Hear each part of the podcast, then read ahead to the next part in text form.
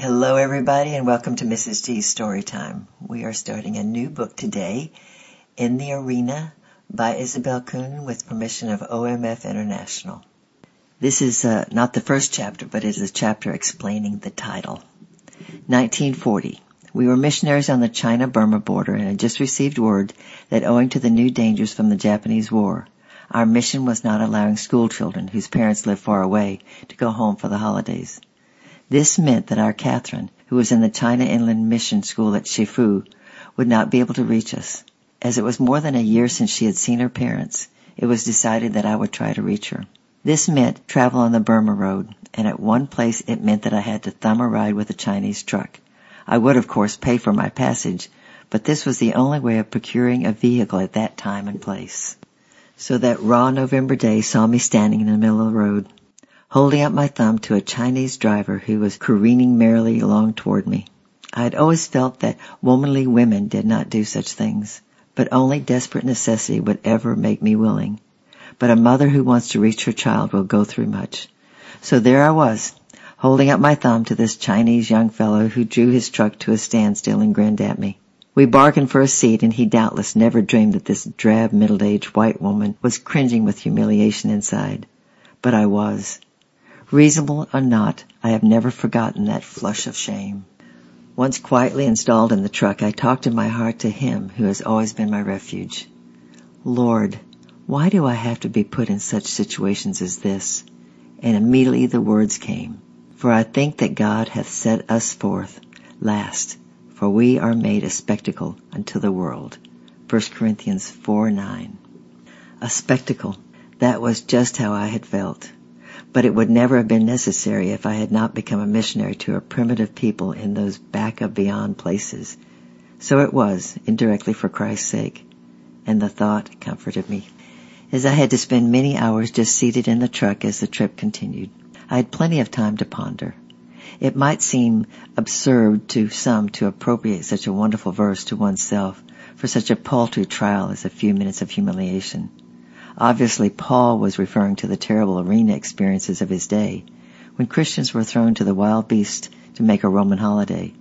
And yet, as Amy Carmichael points out, our Lord stoops to our small cries as well as to our great ones. I had cried to him, and that verse had flashed back to me like an answer. A spectacle for him? Was I willing? Through the several years which followed, years of war strain and danger, this thought kept returning to me. The different trials of us Christians in the 20th century are like so many platforms in the world's arena of today. The unbeliever looks on at our struggles and is only impressed or influenced if he sees the power of God working there. The purpose of the arena experience is not for our punishment. It is that God might be revealed. George Matheson had an arena experience, and because of this impending calamity his fiancée broke their engagement. That alone would make him a spectacle. But the comforting power of his God came down upon him at that dark hour, lifted him to spiritual vision, and caused him to write, O love that will not let me go, I rest my weary soul in thee. O light that follows all my way, I yield my flickering torch to thee. O joy that seeketh me through pain, I cannot close my heart to thee. O cross that lifted up my head, I dare not ask to fly from thee. I lay in dust life's glory dead, and from the ground there blossoms red, life that shall endless be. That spectacle of brilliant, soon to be sightless young man, forsaken by his earthly love, yet bathed and upheld in Christ, has halted many a sinner in his way.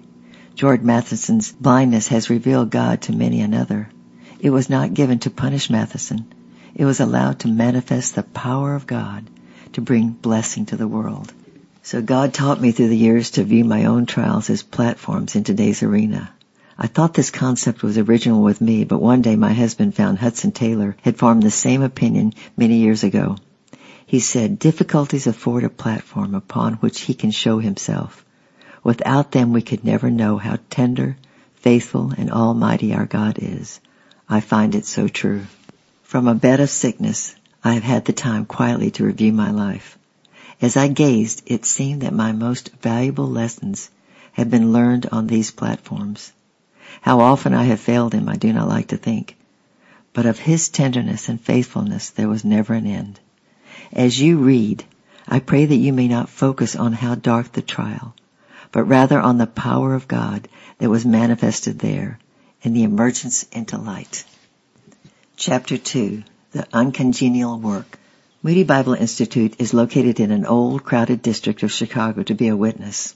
Needless to say, great care is taken to protect its young women students, and the Employment Bureau examines the places of work to which the Institute girls are sent.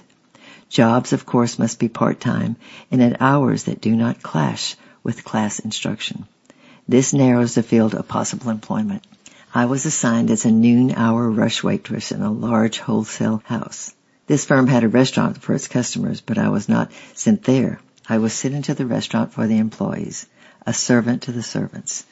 The employees' restaurant was decidedly second class, and as it was about a thousand employees all wanting lunch immediately, rush hour help was necessary. The regular waitresses were mostly big women six feet or more. They boasted that they could carry five dinners, from soup to coffee and dessert, at one time. I staggered under two. More than that, there was a shortage of dishes, especially coffee creamers. The latter were so few that there was a continual fight behind the scenes to get possession of them, for we dared not serve an order without them. It was not our work to wash dishes, but in order to get possession of the creamers, we had to grab a dirty one, wash it, and then fill it. This, of course, delayed us. Every day there was this struggle to get hold of the needed creamers. I once had a manager swear at me and actually kick me because I was slow in filling his order. I was searching for a creamer. That was the only reason. We all had to wear white uniforms. These were clean every day but not mended. The regular waitresses arrived early, picked out the good uniforms, and left the old torn ones to rush hour girls. Frequently I had to wear one originally intended for one of the six footers, so of course it came down to my toes and bulged over my shoulders. You are made a spectacle to all men was literally fulfilled. With a torn sleeve and an apron nightgown of length, I was literally a spectacle, but my sense of humor carried me over such a little matter. The inability to carry more than two dinner orders on one tray and the delay caused by the shortage of creamers were of much more concern. The waitresses and the male cooks were obviously what is called a tough gang. They needed the gospel if anyone did, but there was never any time to talk. We truly were rush hour girls. Gradually the other waitresses became friendly and one big strapping woman in particular used to greet me each day with a thunderous clap on the back and a hail, How the blank are you today, little girl? I braced myself when I saw the big hand stretched out to come down, but it was meant for an affectionate greeting. I was glad that someone felt kind towards me and again the ludicrousness of it brought a grin. In the summer vacation of 1925 I went to my maternal aunt in Canada. But during the summer of 1926 I worked most of that hot season. The weather got very humid and the fumes of the kitchen were nauseating. All year I'd worked there and I was tired. So the heat, the smells, and the rush began to affect me physically. There was one hot morning in July and August when I struggled into my uniform praying for strength to get through the two hours. I was feeling ill before I even stepped into that hot, smelly kitchen where the orders had to be filled. Then came a moment when I was filling a coffee cup at the big broiler-like tureen. It, the room began to go around and I knew I was going to faint. I had a vision of falling under that open tureen, the boiling coffee steaming down on my unconscious form. So I gave a quick cry in my heart. Lord, help me to get the tureen turned off first. Instantly a most wonderful thing happened. I felt the Lord himself come and stand behind my left shoulder. He put his right hand on my right shoulder and a tingle shot through me from head to foot. Healed completely.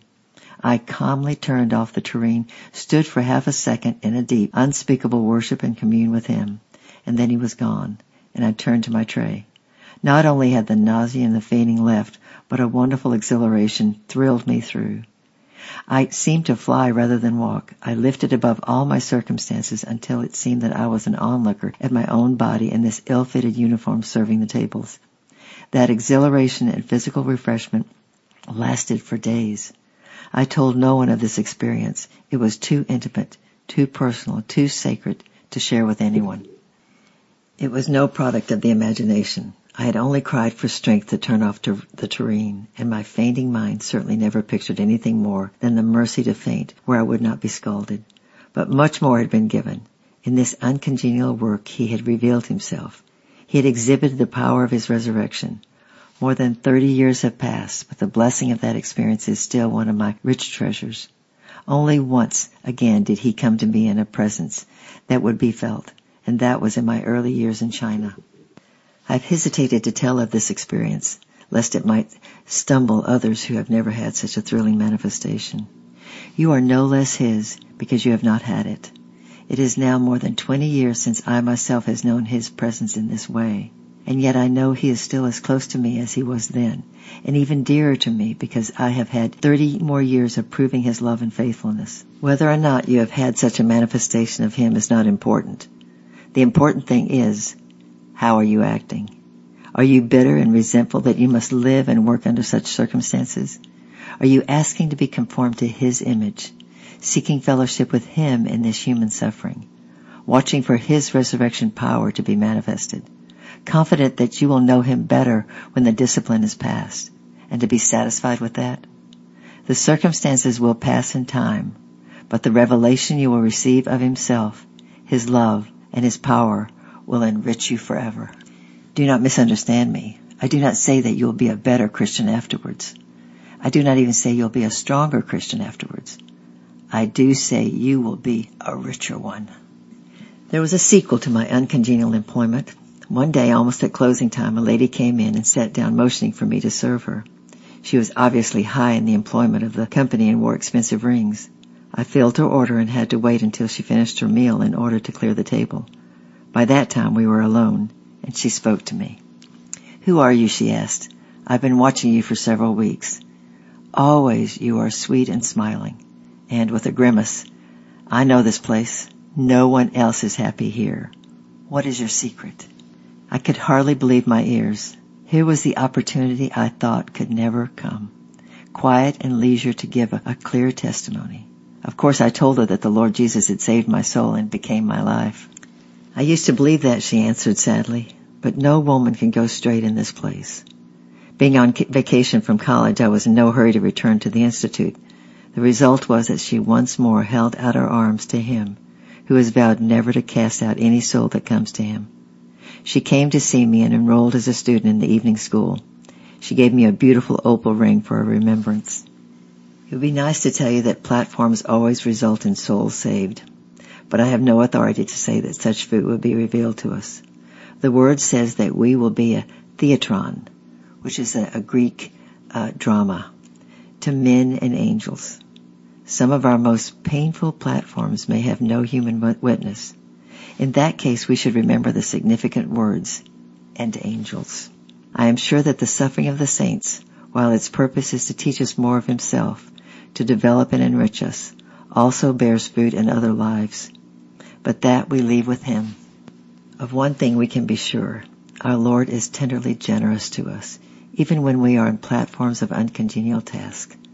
All He needed to do was to answer just what I asked strength to remain standing until I got the coffee boiler turned off. It would have been more than I requested if he had merely strengthened me to, to stagger through those two hours without fainting. But what a wonderful, abundantly above he gave.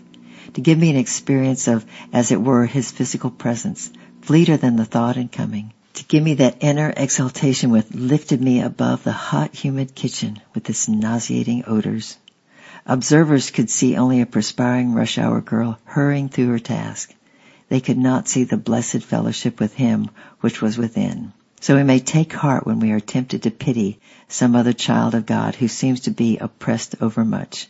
Remember, you cannot see the inner releases the Lord is able to give. Next time will be chapter three, secret choices. I love you. I'm praying for you. Bye bye for now.